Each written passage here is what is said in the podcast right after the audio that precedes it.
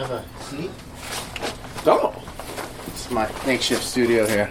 So you just came from coaching. Uh, yeah. And then I had to go look at the boats are still kind of. And they get, you know, us all spring. They get, um, you know, high school sailing programs in the Yep. in the summer, and then they get um, fall sailing. So they get the crap beaten out of them three seasons a year, Wow. And you know they just don't they don't get the love. It's uh, fire patrol. I see you brought a coffee. I can also offer you another beverage if you're interested. I come I come prepared. That's, that's uh, let me see how I get through this one. All right, no worries. well, thanks for joining me. Well, thank you. You're listening to Standing Before the Mast podcast with Chris Heaton, sponsored by Newport Nautical Supply.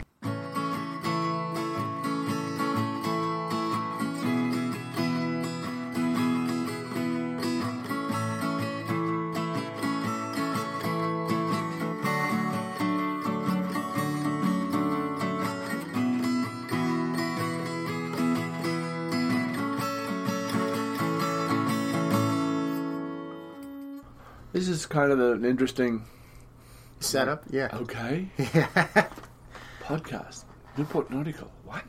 Yeah, it's it's different. I'm I'm interested in hearing people's stories, interviewing different people that I've known for years. Yeah, yeah. Well, we should uh, have a bigger discussion on that because I've, for a long time, thought that all of the history of all of the various rat bags around town that are in the boat business, it's just kind of going to go with them. Yeah. You know, I mean, I'd really like to do something to uh, address that. And of course, I have a folder on it. Ah, good for you. You're originally from Sydney, then. Right. Yep. So you you were born there. You started sailing there. Is that where you're? Well, I, I was born and raised there. I actually started sailing in a body of water called Pittwater, which is connected to Broken Bay, which is a big estuary 30 miles north of Sydney. And it's the uh, delta for the Hawkesbury River, Mhm. which is uh, has its headwaters up in the Blue Mountains, about 50 miles to the west of Sydney. And it makes its way down and disgorges in um, in Broken Bay. And there's two or three uh, Pittwater is the, is the biggest body, and it's not dissimilar uh, to Narragansett Bay. It's long and skinny. Um, it debouches into the ocean, and the principal difference is it doesn't have much civilization. A whole one side of it's national park, and it has all little dents and alcoves and, and little bays, and you can so you can anchor there. you can anchor and tuck away, and you could be you know in Timbuktu. Oh, wow. And um, so I learnt. My dad had a whole series of little boats over the years, and uh, one of the one of the high school kids asked me one day, "What was it like when I was learning to sail?" And I had to stop and think for a minute because, in a very literal sense, I never learnt to sail. You know, here you go to summer camp for for six weeks or whatever it is. There was just nothing like that in Australia when I was a kid. Um, there were sailing clubs. Every, everything in Australia is a sailing club. There's only half, you know, a dozen yacht clubs, uh, but everything else is a sailing club, and it's like, you know, Sail Newport would be a sailing club in Australia. It's a do-it-yourself Right. kind of deal. So, um, and they were, so they had, I guess they had some kind of program for teaching young kids how to sail. But I was fortunate; my dad had a little boat, and so I just I started being with him on the boat, and you know, it just you get there by osmosis, I guess. And What kind then- of boat was it? Uh, he had a few. The first, the first one, which we actually camped ashore, it wasn't big enough, was a converted twelve foot skiff, which you know we're talking late fifties here. Um, uh, you know, it looked like something you'd get out of Chesapeake Lightcraft or wooden boat. Mhm. And he, you know, cut it down, and I have some pictures of him sailing around in it. And then he got into the big time, and he got a an old same thing except sixteen foot skiff, Yeah. and he cut the rig off, shortened the bowsprit, you know, decked in the sides and all the rest of it, and set it up so that we could sleep on that. so we had um, a canvas tarp tent thing that he fabricated or caused to be fabricated somehow. and that went up over the boom and went up to the mast, and he'd rigged up the it had a, a, a breakwater washboard, whatever you want to call it, on the at the foredeck that would stop water coming in and trickling down around the mast. so all the rain would just trickle down off the side of the boat. And the, there was a back hmm. deck, you know, an aft deck to it, and that went over the aft deck. It was damn watertight, man. Wow. And we had inflatable airbeds that were called Lilos in Australian at the time. And we had a kerosene Primus pump up Stove. Stove, yeah, I remember those. and he got a five gallon rectangular shaped kerosene can and modified it to put the stove in it so we could have it set up, you know, inside a Howland Gale. And um, we used to keep the butter in a little, you know, Rubbermaid kind of thing. Yeah. We'd keep it in the bilge water to keep it cool. So it doesn't melt. Yeah. And then we got into the big time, and he got what in Australia is called an esky, but it's an igloo cooler. Uh, It was metal, and, you know, not so big, you know. And, uh, you know, we could have cold drinks. I mean, that was, man, now we're Living large on the. Yeah, right, we're really going for it. Um, and we would sail that thing all over creation. Had a dagger board Yeah. you know, big old galvanized thing. And we'd lay the lilos out um, either side of the dagger board, and it was just, just we just. I mean, you know, I was. So I was born in '55. So this is. I have a picture he took in one of the boats. It might have been. I don't know if it was the 16 or the 12, but you know, I'm passed out asleep in the boat at some point, and the inscription in his writing on the back is Summer Cruise 57. So I was two and a half. Oh wow. Yeah, Chris, I was born in May, so it was, you know, Christmas. And, um, you know, here I was, you know, banging around. You know, was I sailing at two and a half? Well, you know, but I was in on and around boats. And I think it really kicked in. He had the 16 for a while. And then he sold that and he bought a. I think the guy's name is Reg Hartley. That it, it was a Hartley H A R T L E Y designed boat for a Kiwi guy, and he designed a whole slew of boats for you know Kiwis and then everybody else when they found them to build in their garages, which the Kiwis and the Aussies are notorious for Right. and somebody had built this thing, and it was a triple chine, sixteen foot centerboard um, boat you could tow behind a car. We didn't have a car, so we didn't do that. Um, but it had you know a little cabin shelter thing and a couple of bunks and a little. It was sort of like a Rozinante in that it was the basic stuff, and then what you did with it after that was It was up to you. whatever you wanted to do Right. and we had that for a long time. and I think I probably really started to learn to sail on that boat. And then in May uh, of one year, I it was.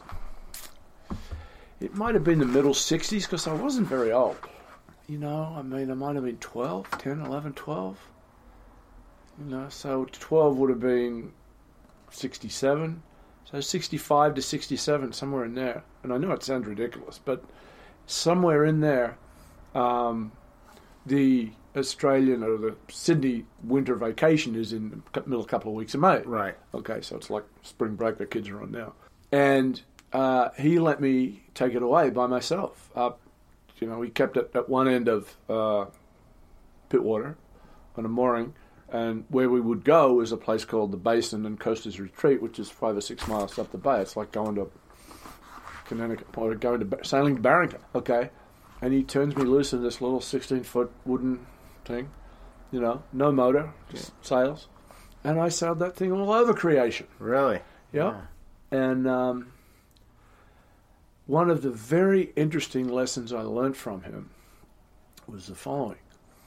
Somewhere along the line, I was coming alongside a pier, and I screwed it up, and I banged uh, the port side of the bow back a couple of feet on a corner of the timbers on the pier, and put a, a ding in it. Okay, you know, it was plywood. Right. I'm like, "Ah, I'm going to tell Dad I broke the boat. So we, you know, I did something. I don't know what I did with it. Maybe I didn't do anything. And um, you know, finished what I was doing. And uh, at that point, we had a, he somewhere along the line he bought a Sabot, a little snub nose. Yeah, thing, I like a prettier opti. Now they call them El Toros on the west coast. He bought a Sabot so we could row out to the mooring, and you know he could anchor or pick up a mooring, and I could go sailing in that thing, which is what I did. So we, I went out and anchored or, or got a mooring or something, and rowed back in. I called him up, you know, go into the payphone and put all the dunk, dunk, dunk, dunk, dunk, in it. And of course, I had to call him at night because he was uh, working. And I forget how I phrased it, but I, I told him about it. And you know, you're, when you're a ten or twelve year old kid and you ding your dad's boat, car, whatever, you think, you know, yeah, this is it. right, Hiroshima's nothing on this, right? and he's like, oh, what were you doing? And I told him, and he said, so what went wrong? And I'm like, and I told him, and he said, so what's it look like? And I said, well, it's this and that and the other thing. And he said, is there some way you can put something over it to keep the water out of it? And I said, you know, Yeah. yeah. I mean, I don't know. I don't know what I said. The punchline to that whole tale was that he was very calm and, and to me, he wasn't perplexed in the least by it. Hmm. And that was a very interesting lesson in two ways. One is, you know, going off at your kid for screwing up when you lend him your boat doesn't really do anything. Right. Um, and the way he discussed and you know questioned me about what was going on was really interesting. So you combine those two things was like, and I have no idea what was going through his mind, but I've, you know, I see the same thing with the high school kids, and you look at them and you think, oh, this is not going to end well, and they come in and they do whatever it is you think. And that they're all like, "Oh my god!" I'm like, "All right, well, so what we're doing?" And, and I'm watching, okay.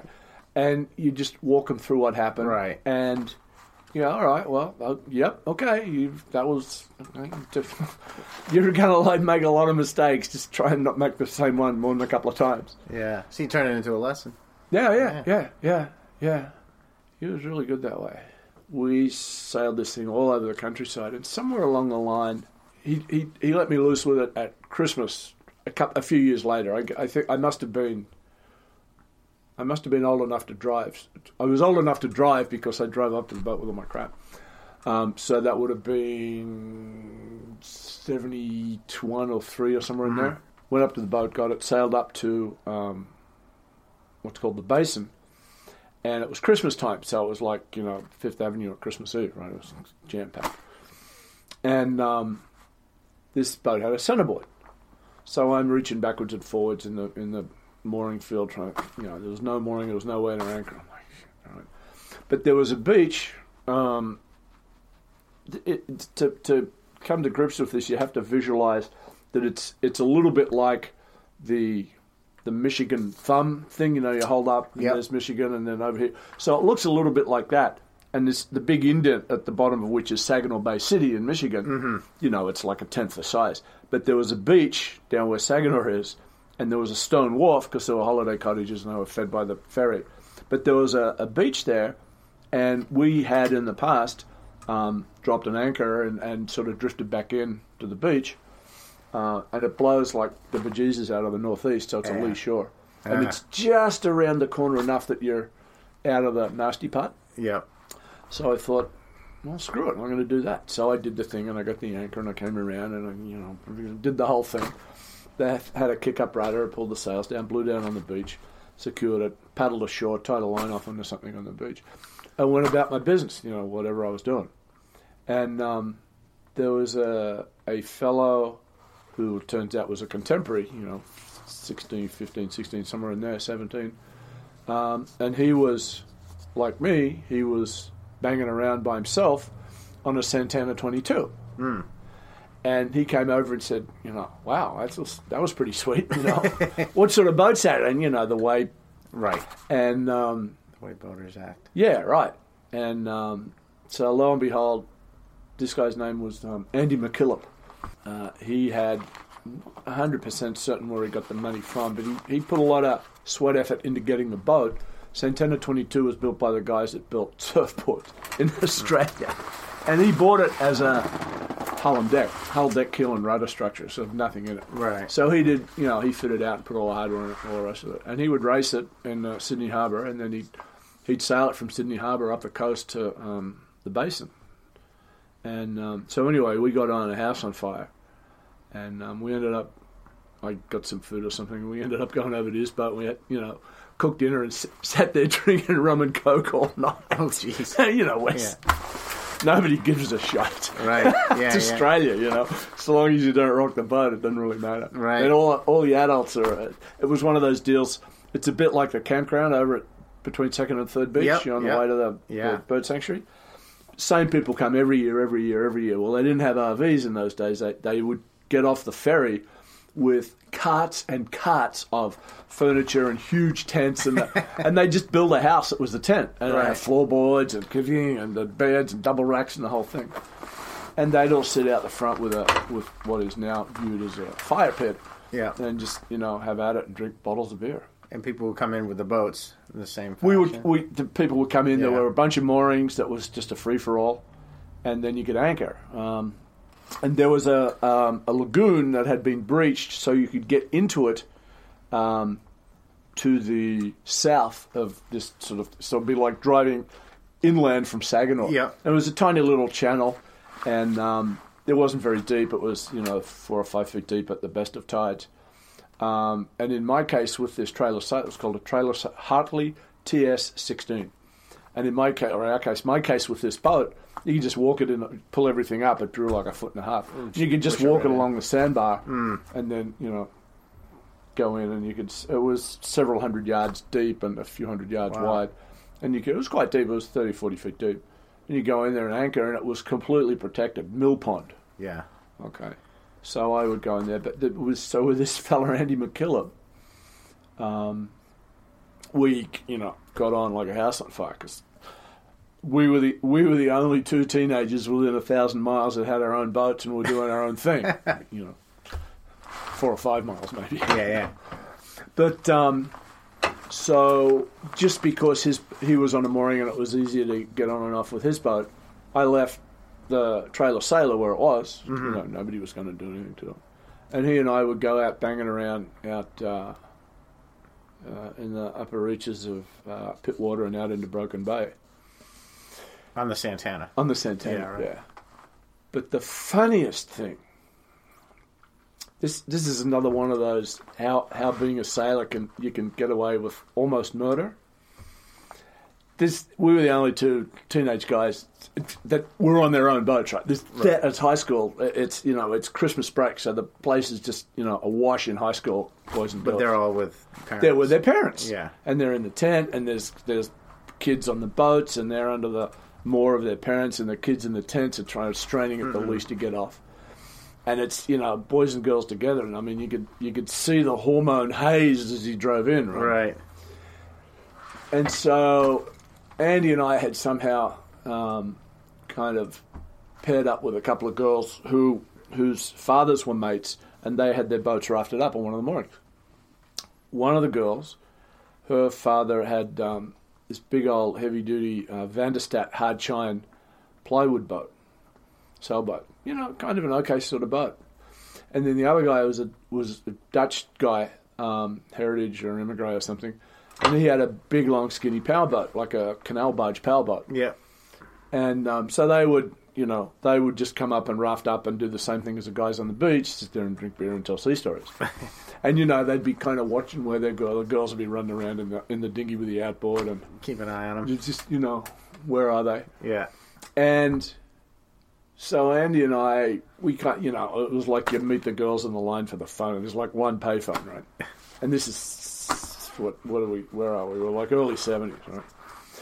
So we got talking to him, and of course, you know, you couldn't get, you know, I mean, there's there's no movies, there's no coffee shop. It's completely do-it-yourself fun. Right. And you go swimming, and guys had surfboards, and there were some of the kids. They had skimboards, and the, there was a place where you could go skimboarding, and mm-hmm. but you know, it was very little, you know, get away from the parents' territory. that was pretty funny. So anyway, Andy and I have been banging around in this Santana for three or four days, like a pretty fresh nor'easter's 25 knots over there. It's you know, that's the makings of what they call a black nor'easter, and uh, it's good breeze, it's good sea breeze. It's like a smoky sou'wester here. And so Andy and I go out. We'd have a reef in a small jib, and we go banging out of the bay. And you know, 10 o'clock in the morning, and we come ripping back in with a kite up about you know four o'clock or something. You know, Santana 22, go down wind like a demon. And um, because he raced the boat, he had it set up based on a soling arrangement where you could do everything from the cockpit. You pull the pole up, you do everything. The only thing you had to do was to go to the master jibe it. Anyway, we had this thing whole set up, and we would we would make it a habit of come ripping into the mooring. I mean, going you know ten knots or something in this twenty-two footer, and um, at the appropriate moment, we would um, you know blow the kite, pull the kite down, get the pole down on deck, round up, back the mainsail, pick up the mooring, drop the mainsail, and put the awning up. I mean, you know, Yeah. and, and nobody was saying boo. We just, Right. you know, we just did it. And uh, one- day, after about a week of this, one day the old man came over us in in the road. He rode over at the airport or something, and Andy and I like, uh oh. One of the, one of the girls. Well, the, the father father. of the girl I was interested in, um, the guy with the sailing boat, was coming over and he was obviously coming to us. And we're like, okay. well, this is going to be entertaining. And blow me down if he didn't come alongside and invite us to come over and have a beer. All right. And Andy and I are like, sure. Yeah. Because, you know, here we are thinking we're going to get an earful from this guy about being layers or showing off or doing. Yeah. And the funny thing was, we went over there and we were treated as sailors. Wow. You know, here we are, 16. Uh, drinking age is nominally 18 in Australia, but as I say, nobody gives two hoots. Right. Just don't screw up. Yeah. And this is before everything, right? This is the old days. And, um, you know, he came over and said, well, what would you like to drink? And we go, rum and coke. And he's like, sure. And he, got, and he said, man, do you go and get, you know, tells his story to go get. and we, we sat there talking sailing with this guy. We had dinner with him. And, you know, it's like there was 10 people around the cockpit table with the Yeah. other family and everything. And we, you know, here we are, these two, you know, I'm pretty big and Mac had a beard. Hmm. These two kind of scruffy, rough and ready teenage kids who were sailors with his two boats, their You own two that. boats. Yeah. And, but we, we were treated as sailors and as equals. Hmm. And boy, did it really get up the nose of all of that. We knew a bunch of guys who were camping. There was all the guys from different schools. And we Right. knew them. And boy, did they give us some guff. Oh, like, what's the story with you guys? And, you know, girl's know, well, you know. So that was pretty funny. Uh, one day he wanted to do this, like, New Year's Day race or something, you know, big kind of. And so he invited us for that. And, you know, I'd been sailing lasers and yada, yada, yada, and Mac had been sailing his boat. And so we go over, we sail this thing, and it goes around some government mark out in the, in the estuary and comes back in. You know, it's like a six mile race. It? And of course, it's blowing like stink again. We get around the top mark, and, and Mac and I are looking around. Where's all the spinnaker gear? Right, and it's blowing 25. We're like, where's all the spinnaker gear? And we put that question. He says, well, isn't it too windy for a spinnaker? And Mac and I are like, well, mm, um, and he's like, well, if you guys think it's okay, Yeah. Great. So anyway, we hooked this thing up and set it, and this old bucket of bolts goes ripping down one wave with the kite up, and it had an old. Um, this is a perfect place to describe an old VDO um, speedo. Oh, yeah. you know that Yeah. runs off. It's like a bicycle thing on the. Yep. And you know it went to 15 knots, and this thing we went down a wave, and it was pinned for about what seemed like forever, but might have been you know 15 seconds and this whole bucket, and it's still a steer. It's a big twenty thousand pound boat, and this guy's sitting in the back, and he wasn't a very big guy, but he was he was a good guy. He knew his stuff. He just he'd never had enough people to uh, sail it with a kite. It was I mean it was just the funniest thing. How did you wind up with, with the America's Cup? You came here. So you came here in '77 and then again in '80. Right. So the America's Cup, uh, somewhere in there, about the same time I was working with, hanging out with Andy. uh, I was working for Elvstrom Sails in Australia, and uh, Elvstrom Sails was owned by two guys, Mike Fletcher, who's one of the Aussie Olympic coaches, and a guy named Ian McDiarmid, who was the original sailmaker for the 49ers. And, it, you know, they're both still going. Elvstrom's made a lot of really fast one design sails in the mm-hmm. day. You know, this is way before North or any of this. The Hood guys were there, but they would do the yacht sails. Right. And, you know, the North guys were making, you know, sails for Solings or something. So we made all sorts of dinghies and dragons and Solings and then etchels and, you know, we made um, sails for half tonners. It was, it was a very, very well known, very successful uh, thing. And it was a franchise of Elvstrom. And so all the Finn sailors, of course, around Sydney had Elvstrom sails. And there was a guy named Tony James who was um, he was uh, involved with the Australian version of Sailing World Cruising World. He was the ad guy and then the publisher, but he was a good Finn sailor. He'd been the second to Bertrand in the '72 Olympics. He'd gone to Kiel. Um, you know, it was this alternate Finn, and he could sail on some of the other boats. You know, they'd take like, you know, for all the boats, they'd have the crew, then they'd take three other guys, and any guy was supposed to be able to sail any of the boats. So Tony went as a second to Bertrand. And so he was like fully cranked on the Olympics. He thought it was the greatest thing since sliced bread. He came in one day, and I knew who who he was. Uh, and he kind of wanders in and looks around. He goes up the front office, and he's sort of propped up against the door uh, of Mike's office, Mike Fletcher's office.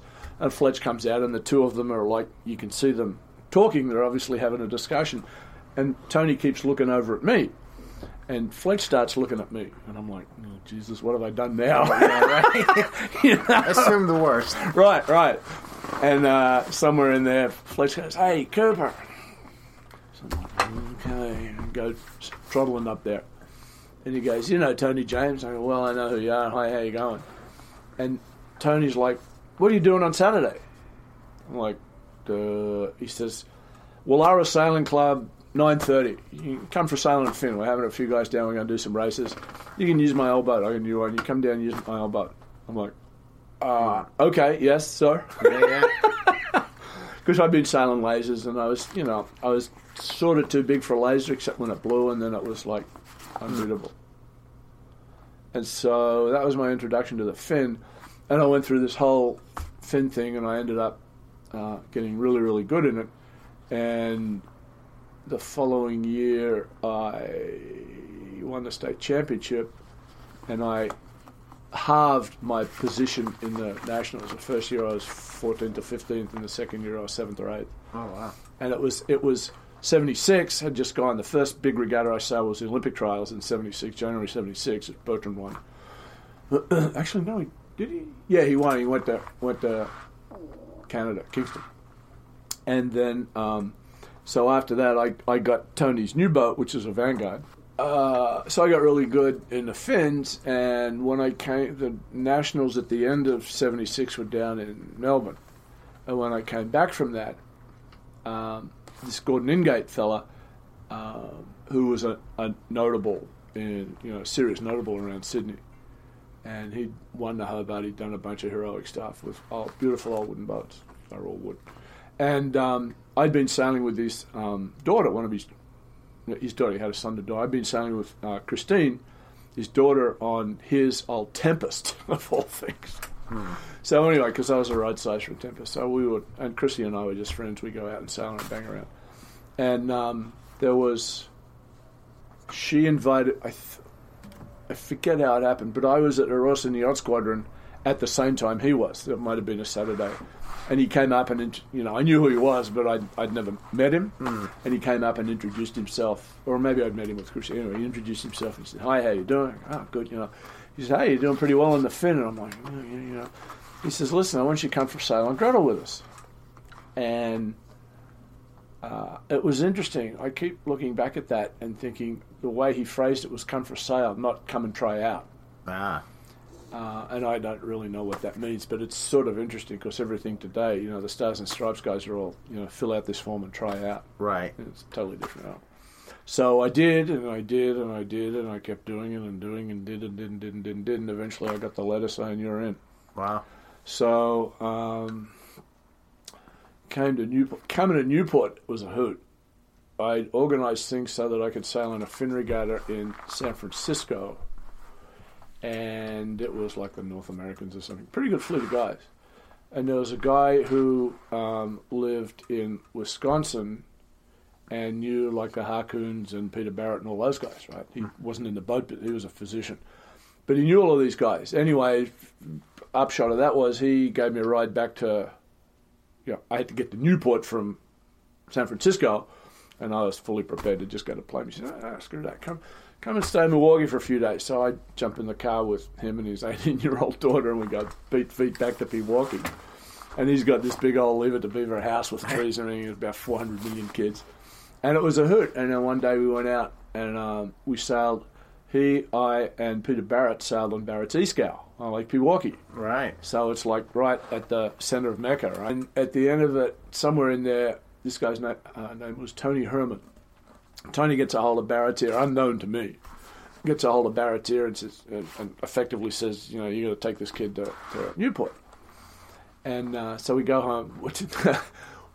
we went through Pewaukee Yacht Club, and the you know, the whole the whole battalion of people were there, and um, there was a very very funny evening that had a lot of alcohol and a, and a goofy dice game. It's very funny. I don't know what it was, but it was very funny. Alcohol and dice. Yeah, Yeah, right. yeah. I never mean, thought to mix those two. No. and it was, you know, it was something the had dreamed up, and the and the firewater was just, you know, they had fire extinguishers on every corner. And so, somewhere along the line, Tony says, "Hey, I got you a ride to Newport with Peter Barrett," and I knew who Peter Barrett was, Right. you know, founding member and Finn sailor and yada yada yada. And um, I'm like, "Wow, great," you know. So we get up at whatever time it was, wash the blow the dust off, jump in Tony's car, and we kind of back roaded a bit. And I'm thinking we're just, you know, going to get on the highway uh, or go to uh, Barrett's house and swap cars, right? Well, we pull into an airport, little, you know, like Newport Aero. Yeah, yeah. And I'm like, what are we, and, you know, I'm still pretty dusty. And I'm thinking, what the hell are we doing here? And we, you know, drive around the apron and there's a light plane and there's Barrett doing a check. And I'm like, okay. And then it dawned on me that Barrett's an aeronautical engineer, so of course he flies. And I'm Right. thinking, Oh, so this is general aviation. This is yeah, oh yeah, this wasn't, you know, one TF Green, it was, you know, Rubber Band Airways. right. and um, so I flew with Peter Barrett. Actually, I wrote, this is in one of my wind check pieces a few few back. Um, I flew with Peter Barrett in a little plane at 10,000 feet, more or less, I guess, from Pewaukee to Newport Aero Wow. in 77, you know, June or July of 77. And my first view of Newport was in this light plane, flying around at a thousand feet out over the astrosurf, hmm. watching Enterprise and, and I guess it was Intrepid or someone, you know, working up. Wow. We did a few loops around and checked it all out, and I'm like, here's little Joey Cooper flying into Newport, Rhode Island with Peter Barrett from North Sails. I mean, Yeah. you know, the, and the What a way to arrive. Well, the the the the connection to that is from '62. So Gretel, the first Gretel, Gretel, was uh, sailing out here um, in '62 against Weatherly. She got beat, but she won a race. And so I was seven, and I'm sitting in bed in the morning, and it's like a shortwave broadcast. It's aesthetic, and you know Weatherly's going. Yeah. You get bits and pieces. Yeah, right, right. So I'm listening to this thing. Of course, I'd been sailing with my dad, and my dad would get all the clip. I still have all the clippings. It's ridiculous. The boxes of clippings and stuff. So I've got all of this stuff. I knew where Newport, Rhode Island was before I knew where Queensland was. I mean, relatively speaking. And so I'm sitting in, up in bed listening to this thing, totally riveted. And it was the race where it was blowing hard. It was the top end of the wind range for 12s. And Weatherly led around the top mark. And it might have been like a 15, 10 mile beat and a 10 mile run. It was, you hmm. know, just a very plain vanilla race. Weatherly led around the top mark, but only just. The the commentary was that, that the Aussie guys were only two or three boats behind him Wow. you know, right up the stern tube. And um, they both get around the mark, and there was some issue with Weatherly's kite. Either they broke it, or the pole fell off, or the pole broke, or something, and they were in a, in a you know a bit of a fire drill. Mm. And the Aussie guys come around the corner and they set the kite, and it's you know it was a pretty big kite, I believe. There's there's a Pathé YouTube video you can find, um, and they start gaining on them, and then they come even, and then they surge ahead. Wow. And the guy who was the announcer was an Aussie guy named Lou d'Alpuget, who was a journalist by day and a sailor the rest of the time. And I thought he was going to break something. He was just completely wound up. I mean, he makes Peter Montgomery look like a like a yacht whisperer. Oh, wow. Yeah, I was just. I thought he was going to bust something, and I'm sitting. This, you got it like this seven year old kid's like, yeah, He conveyed that enthusiasm to oh, you. oh, Yeah. oh, God! I just about wanted to jump up and you know, I don't know. It was just completely on fire. So then, you know, fast forward, you get um, Now you're here. you get seventy, you get sixty seven. There's Dame Pattie Oh, of course, right. comes over, gets beat. I was working at um, Gretel, the Gretel two, in um, 70, 1970. Um, and I actually did a Bermuda race with Steve Van Dyck, who was the tactician on Intrepid that year. Uh-huh. And so he and I argued all the way to Bermuda about, or, you know, we talked about it a fair bit. Anyway, that was just kind of fun. And then 74, I was working at Elvstrom's, and this secrecy thing, this sort of subtlety with the, the drapes and the keel and everything, that was from the get go. Southern Cross was built in a shed in Sydney with no signs. It was you wouldn't know what it was, and um, then then they trucked it to Western Australia. But anyway, um, so that was seventy four, and you know that was all because I was working in the boat business. That was all the buzz at the time. And then you know we did the Finn thing, and then I got invited for Gretel, and I, I ended up here, you know, with Peter Barrett in um, '77, and that was with uh, um, the modified, rebuilt, reworked Gretel from '70. This guy Gordon Ingate had bought it, and you know he'd gone, you know, we're going to go win the America's Cup. Uh, and then through that, I sailed here all that summer, and then through that, even though Bondi's boat was a West Australian boat, a, a lot of the guys were from Sydney and the area that I knew, and I so I knew a lot of them.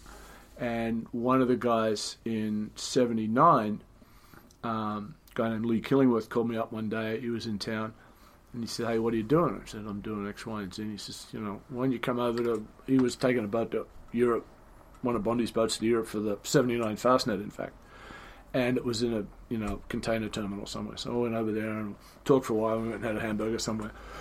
The upshot of that was that he recommended to Warren Jones that Warren hire me for the position of boat captain on the then refurbished again Australia from '77. Mm-hmm. And so in June or July of '79, I flew to Perth, the Freo, and took up running the boat uh, getting it doing, you know, everything that the boat captain does. Right. Put it together, pull it apart, put it on a ship, put it together, pull it apart, put it on a ship. you know, you know, when we got here, and there were enough guys, um, you know, with with specific technical skills um, to look after the stuff, as well as the crew. I think 1980 we had a total of 20 people, including Bondi, Bondi's secretary, um, and a couple of guys who were just, you know, part of the Western Australian sailing mafia that just showed up to help because they could. Right. Um, you know, they get the T-shirt and they looked after themselves otherwise. And uh, we had one 20-foot container, one 15-foot Avon rib, and you know, if we spent a million bucks from the time they put the sawzall to the 12 till it landed back in Perth, hmm. that was probably a lot. Wow. You know, you can't get a pair of grinders for that these days. I'm told. Yeah. I'm like, well, where, where, where was all that when I was a grinder? yeah. That, is that what, what? That, you were the boat captain? Well, was- so I, what happened was I was the boat captain, and when we got here, I segued into say when when we were in Freo working up, I was the boat captain, but I still sailed. I was grinder or sewer. Right. And then we got here, I just um, became one of the one of the crew because they had enough. Everybody would maintain like it was one of those deals where the crew would maintain the boat. Mm. You come in after sailing and something screwed up, All right. you know, whoever was in that department would fix it. You didn't step off with a bag and look cool. No, no, no, no. There was there was no shore crew. We were the shore crew. And there were three, of, as I say, there were three or four guys wonderful old character named John Fitzharding, who was an architect and made beau- he made a bunch of beautiful drawings of Founders Hall where we stayed at Narragansett. You know, he could he was an architect by trade, and uh, he could I mean he could do and make anything. A guy who just passed away and about whom Scuttlebutt's just posted a piece that I wrote about him, a guy named Jack Baxter, was the navigator, and he was a math teacher and a manual arts guy. So, and he'd built his own boat. There wasn't anything he couldn't. Fi- I mean, he could Right. rebuilt the whole boat. And a lot of the other guys, Australia and New Zealand are very prominent in their vocational trades mm-hmm. educational system. Right. That's, I argue that that's why you see so many Kiwis and Aussies in the Volvo boats, because they they're really good sailors and they can fix anything that breaks. Right, yeah. You know, they're and they're properly trained. They're not, you know, it's like a five year apprenticeship. Yeah. Um, so, so then that was eighty, and um, we took a race off Dennis. That that was the year with the bendy top rig, right? All right. You could do an entire podcast just on that. so we, we took a race off Dennis with, with that, and then touted number is 20 minutes, but I don't really know how we figured that. We were a long way ahead of him when the time limit ran out on another race. Um, and so he got us 1 4, 4 1. And um, we're sailing back in, Bondi and Warren Jones, and maybe just the two of them. Bob was the tactician on the boat, Bob, Ben Lexcen Bob Miller. Jonesy there must have been somebody else driving the rib because Warren and Bondi both jump on the 12. Mm-hmm. And not for no good reason was, was Bondi's mansion on the water in, in Perth known as Toad Hall. Because when Bondi, Bondi got into a got into a certain mode, he was just for all the world like Toad in the Wizard of Oz, in the, the Wind in the Willows. Oh, the wind of the willows. Yeah, he's this little sort of chunky round guy, and he would he had so much fervor and energy. It was ridiculous. He jumped on the boat and just listen. We're going to come back. You know, screw these guys. We're going to come back. and We're going to win this goddamn thing. Bob's going to do. it. And he was just on. He had the whole thing mapped out like Yeah. half an hour after we finished the last race. Wow. Yeah, and um, He was determined. Yeah, and then Australia two was that. You weren't part of that, were you? I was the last guy not selected. Ah. I got back to uh, so we're in in during the between eighty and eighty two. Um, I started work on a green card deal, and I was going to go work for. I did go to work for John Alden Yacht Brokerage, and so I had my green card thing going through, and I got through all of the stuff, you know, the labour stuff, but then I had to go through the State Department for the background, you know, make sure I wasn't an axe murderer, and um, so because I was going to Italy for the Sardinia Cup, I had the file sent to Italy. So I'm cool on my heels in Italy. And I'm in touch with John Longley and, and the guys, and so and this is like postcards. Telexes. My brother worked for CBS, and I was holed up in the CBS office in, in Rome, so I could sell telexes. Yeah, yeah. And you know, I was conversing with with um, with Chink, John Longley, who was sort of running the thing under Warren, and um, the punchline was, you know, you know the deal. Just because you did something yesterday doesn't mean you're going to make the cut for tomorrow. Right. Bondi wanted everybody to come back and Start all over. start again. Yeah. You know what? You, you know what you did yesterday was yesterday. What are you going to do tomorrow? Yeah. And uh, which is, you know, okay. That's you know, It's fair program. yeah. Yep, that's you know, and you knew that going in. But I left it too late. I got, um, I ended up down in the base in Perth, uh, no, in Melbourne, second of January of '83, and the boat was out sailing, and um, the guy who was the boat captain then was a guy named Steve Harrison, who I'd known some number of ten years ago surfing up and down the east coast and he'd done a couple of uh, Whitbreads with Honor Vanderwall in the meantime. And he was a tradesman machinist, and so you know he got he was running the boat, and you know he wasn't out, he wasn't part of the sailing program. He was the shore crew. He, they had two or three guys that were actual shore crew at that point. Jonesy had it set up so that one of his things was to make the experience, the training experience, as close to real life in Newport as possible Mm. so it wouldn't be Culture like- shock. It wouldn't be a culture shock for Yeah. the new guys. Mm. I think, you know, I'm going to pick 80% of the guys in the program in '83 mm-hmm. had done at least one, and Chink was on his fourth. Wow. Okay, there were a lot of guys that had done two or three before.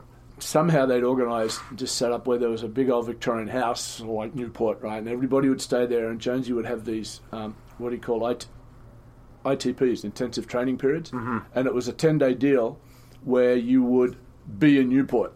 You'd live in the house. You know, they had somebody come and cook food. You get up at six, you do your thing. You go mm-hmm. work on the boat. You go sail. Wow. Uh, we'd sail against Challenge 12. We'd practice starts. We'd do everything.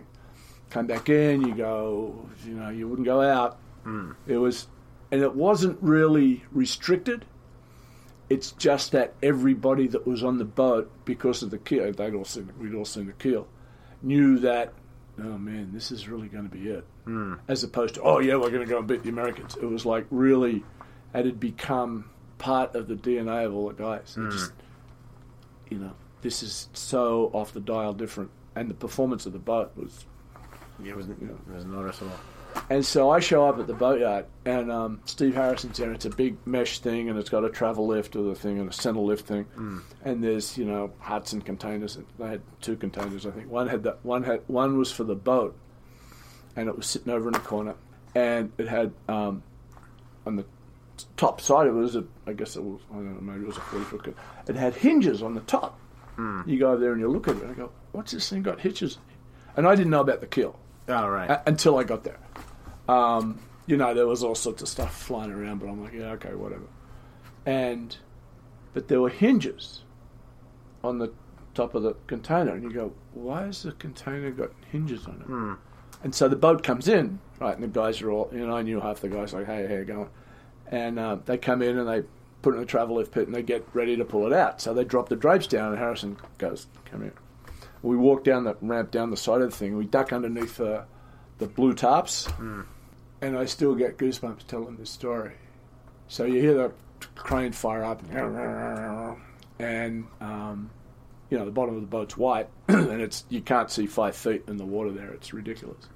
And um, boat starts lifting up, and it looks like a normal twelve minutes all white. It comes down with Right. a big rake from the bow, and then there's this there's a sort of a splurging, sucking noise, and there's turbulence on either side of the keel, and the front of the keel starts going forward. And you look down, and the blue of the wing starts coming out of the water.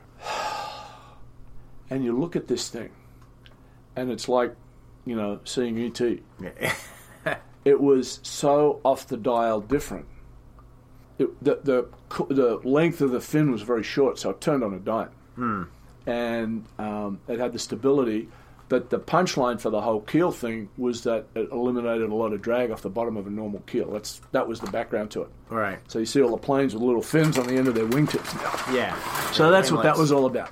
But just the whole thing, and of course, you know, Jonesy was the minister of psychological warfare. He just, I, you know, Bondi was a money, Bertrand was a steerer. I reckon Jonesy was a guy that won the America's Cup. Yeah. You know, I remember news. I was I was only 14 then, but I remember news reports and the the media would go out and interview people on the street, or even maybe notable sailors at the time here in Newport, and people were speculating. Oh, I think it's just they're they're just trying to psych us out. There's nothing special, and you know, and people The- were speculating, but it turns out there was the- something the- special. The, spectrum of responses was off the dial. yeah, it was. And I think Dennis really figured out he was in trouble when he had it was actually I think it was Freedom down at um, Newport Offshore. Pretty sure it was. I don't think he did it with Liberty, but he had Freedom pull it. He had one of the boats pulled out, and they were bolting, lag screwing a set of you know what, what looked like a piece of AX plywood cut in the shape of wings on the bottom of it. I mean, it was just completely agricultural. And I I wasn't part of the, the program at that point, but you know they So they had some inkling as to what maybe it was in order to, to go in that direction. Yeah, there was. I think by the time the boat got there, um, enough journos and enough people had been up in enough light planes and helicopters, and you know, you can only keep it secret for so long. Right.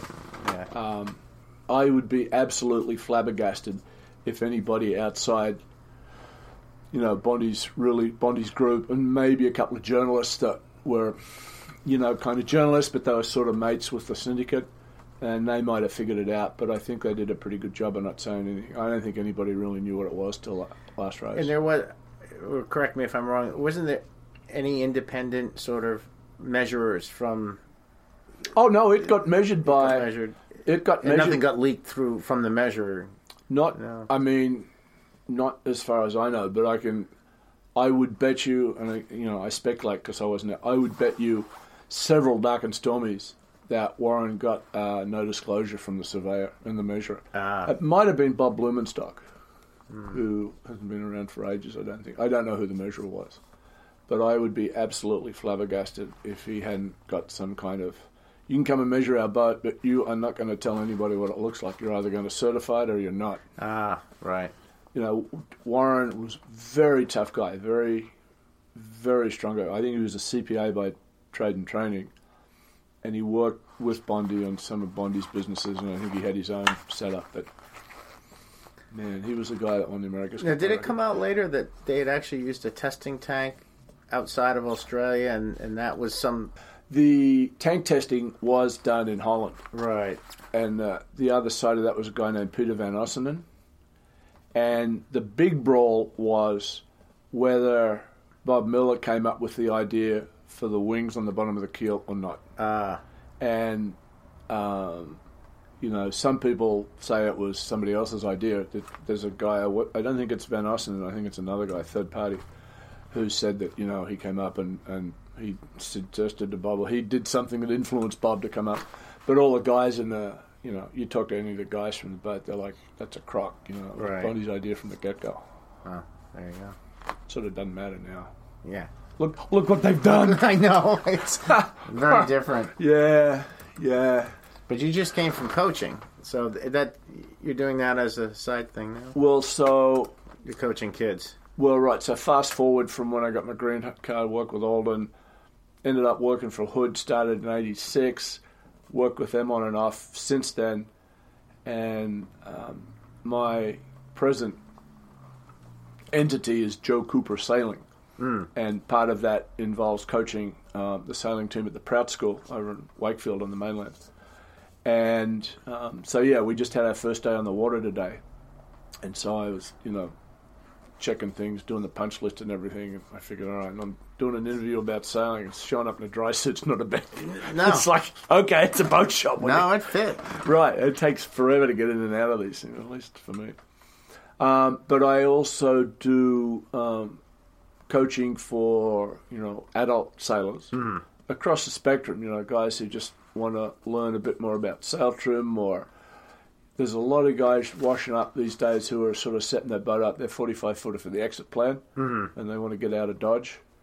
And um, you know they buy a boat and it's not remotely set up for going in the ocean, so they need to know how to do that. Basically, anything on a sailboat from the deck to the windex, I can come up with ways to make it easier, simpler, faster, less hairy. Um, in terms of sailing the boat across the spectrum of wind direction, you know, apparent wind angles on the boat and apparent wind speeds. If you think that a sailboat has to operate in roughly three or four knots of breeze to about 45 knots, you know, maybe 50 knots, but for the average bear, 45 knots is enough to stop. Yeah, I saw one of your videos on.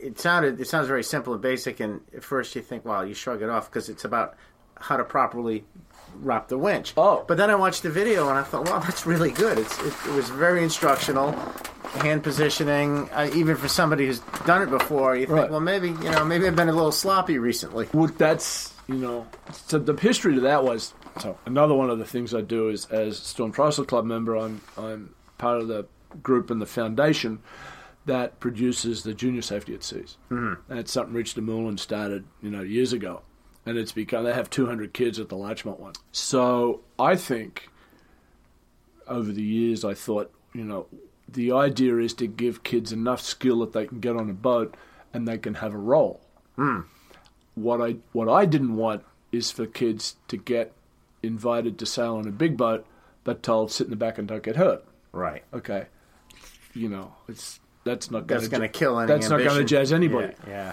My dream world is that high school kids will get enough time and experience and instruction, coaching, and mentoring mm-hmm. that we can get them hooked in with owners and take you know a couple at a time and sort of blend them into their crew And connected to all of that, the single there's there's two aspects of using a winch. One is if you can use a winch, you actually have some value on a boat. Okay, and two, if you can use a winch, you're a lot less likely to get hurt. Right. Okay, and if a 16 year old kid gets hurt in a boat, it's just such a horror show for everybody. The kid gets bummed out, the parents jump up and down, the owner's never going to take a kid. I mean, Right. you know, even before you get to the lawsuits, right? and so I've been involved in these junior safety at seas, and we're doing another one in June um, with Sail Newport. And connected to that is um, I'm also involved, I'm on the board of something called YASA, Young American Sailing Academy, which is the evolution of the Young American Junior Big Boat team, which is High Noon, the kids that blitzed Yep. the eight, 16 Bermuda race. Okay, the guy that started that I've known forever, Peter Becker. He's one of my oldest mates in the country. I'm working on that kind of project from up here. I've sailed three or four races with those kids, and they are spectacular sailors. Mm. Mm. They're really good sailors, but they're really, really tuned in on a whole spectrum of. I mean, you could sit down and have a discussion with them about anything. And in, in we did the last vineyard race, and I wrote about it in Windcheck. We, you know, totally lost all the electronics we lost we we lost power, and the how we did that was a uh, a lesson that I fed back to the kids. But they sailed seventy five percent of a vineyard race. On I think a- that was another video I saw that you had on YouTube. There was a that couple- J one hundred five. yeah Yeah. yeah we sailed. There were eight kids and me, and the kids ran the boat. And I just you know I I tell them you know you guys run the boat. I'm going to be the Jersey barriers. Right. You know if it gets too squirrely, I might sort of look at you funny. But Yeah, I think they mentioned the, the clip of the video I saw. There was no power, and they showed this fancy array of instruments. And nope, we're using the compass. right, tri- triple zeros. Yeah. Yeah, so we the, we didn't have any battery power. and We couldn't start the engine, so we had no get no electricity. So we sailed the race on a compass and Windex. I eventually pulled out my handheld GPS, and I had some emergency running lights. The the kids spent probably a couple of hours over a few hours trying to get the engine to go one way or the other. It was a combination of cluster, but the upshot of it was was a really interesting lesson for the kids on planning and preparation and checking and and um, we did the whole right. They never they never batted an eyelid about oh my god you know we don't have anything we got to you know Yeah, they looked pretty relaxed in the video. they were just chilling. Yeah, they, They were funny. pretty in control. They the only time they got a little like was coming back. We were in the sound off uh, New Haven, and it was classic flat ass glass off. It was, and the boats banging. And, they're like- right. and I mean, twenty five percent of the vineyard race fleet that we were with pulled out. Twenty five percent. Yeah, Wow. yeah, yeah. And the, we sailed. It took fifty four or five or six hours or something. We finished on I think Sunday night, and we sailed up to a mooring. Just, I mean, it's a remarkable group. Anyway, so I'm involved with those guys. I'm also a member of IDA, and I've been trying to fertilize the infield with getting something done with IDA and junior kids and singing. And then the Sail Newport people, um, member there, the Sail Newport guys um, have this Ted Chancet, Ted Sanchez fund, who was a guy who passed away a few years I ago. Ted, yeah. Okay, all right. So he's, you know, uh, deeded some funding for this kid's big boat thing. And Sail Newport kind of got it going last year. And then I was talking with um, Ida Lewis management about, okay, here's what I think and how we can do it. And, you know, da da da, like, what's the money? Where do we get the boats? All of those sorts of things. It's a great idea, but okay, how are we going to do it? Right. And then one of the guys said, "Well, let's go and talk to the um, Sail Newport guy." So we've had two or three meetings, of, as sort of a collective of you know me as sort of all three, you know, YASA and, and Ida and the thing, and then there's people from Storm Trysail and obviously Sail Newport and a guy named Steve McGilvray who's one of the flags at Ida, and we're just sort of trying to get all these Put something together. put it all together because there's so many reasons why it's a good thing to have young sailors, high school sailors essentially, or high school kids, come and get more involved in big boat sailing. And I mean, you know, you could do a whole podcast on that, but you got, you know, the single biggest thing that you you hear guys grizzling about is they can't find crew. Okay, that's why double-handed sailing, which I'm also involved in, and Newport Yacht Club, Right. uh, Bermuda One Two and all that scene. Um, that's why that's becoming more and more popular. Um, Actually, I, I'm on. The, I'm a member at the Newport Yacht Right, Club, and yeah. I, I just noticed in one of their latest mailers, they've got a program they're trying to introduce. It's to get kids from the sailing program before they lose interest out on a big boat. Marine Adventure Camp, which Yeah. offers a big boat experience for kids. Yep. Uh, they put out a call to members with Yep. Mm-hmm. racing and cruising boats to get Yep. them on and find a position for them, find them to keep, keep their interest. right. Well, John Bixby, who's the um, uh, junior program adult chair, Right. is a you know client of mine, one way and another. Oh, so that's where you got the idea. Well, I just, you know, I mean, if you remember the, the refit of the J22 a couple of years ago, mm-hmm. okay, with Iris and all of that, I was the guy that started that. and and Bixby was involved in that. And I said, all right, we got to figure out how to do this. So, yeah, yeah. so we did all of that.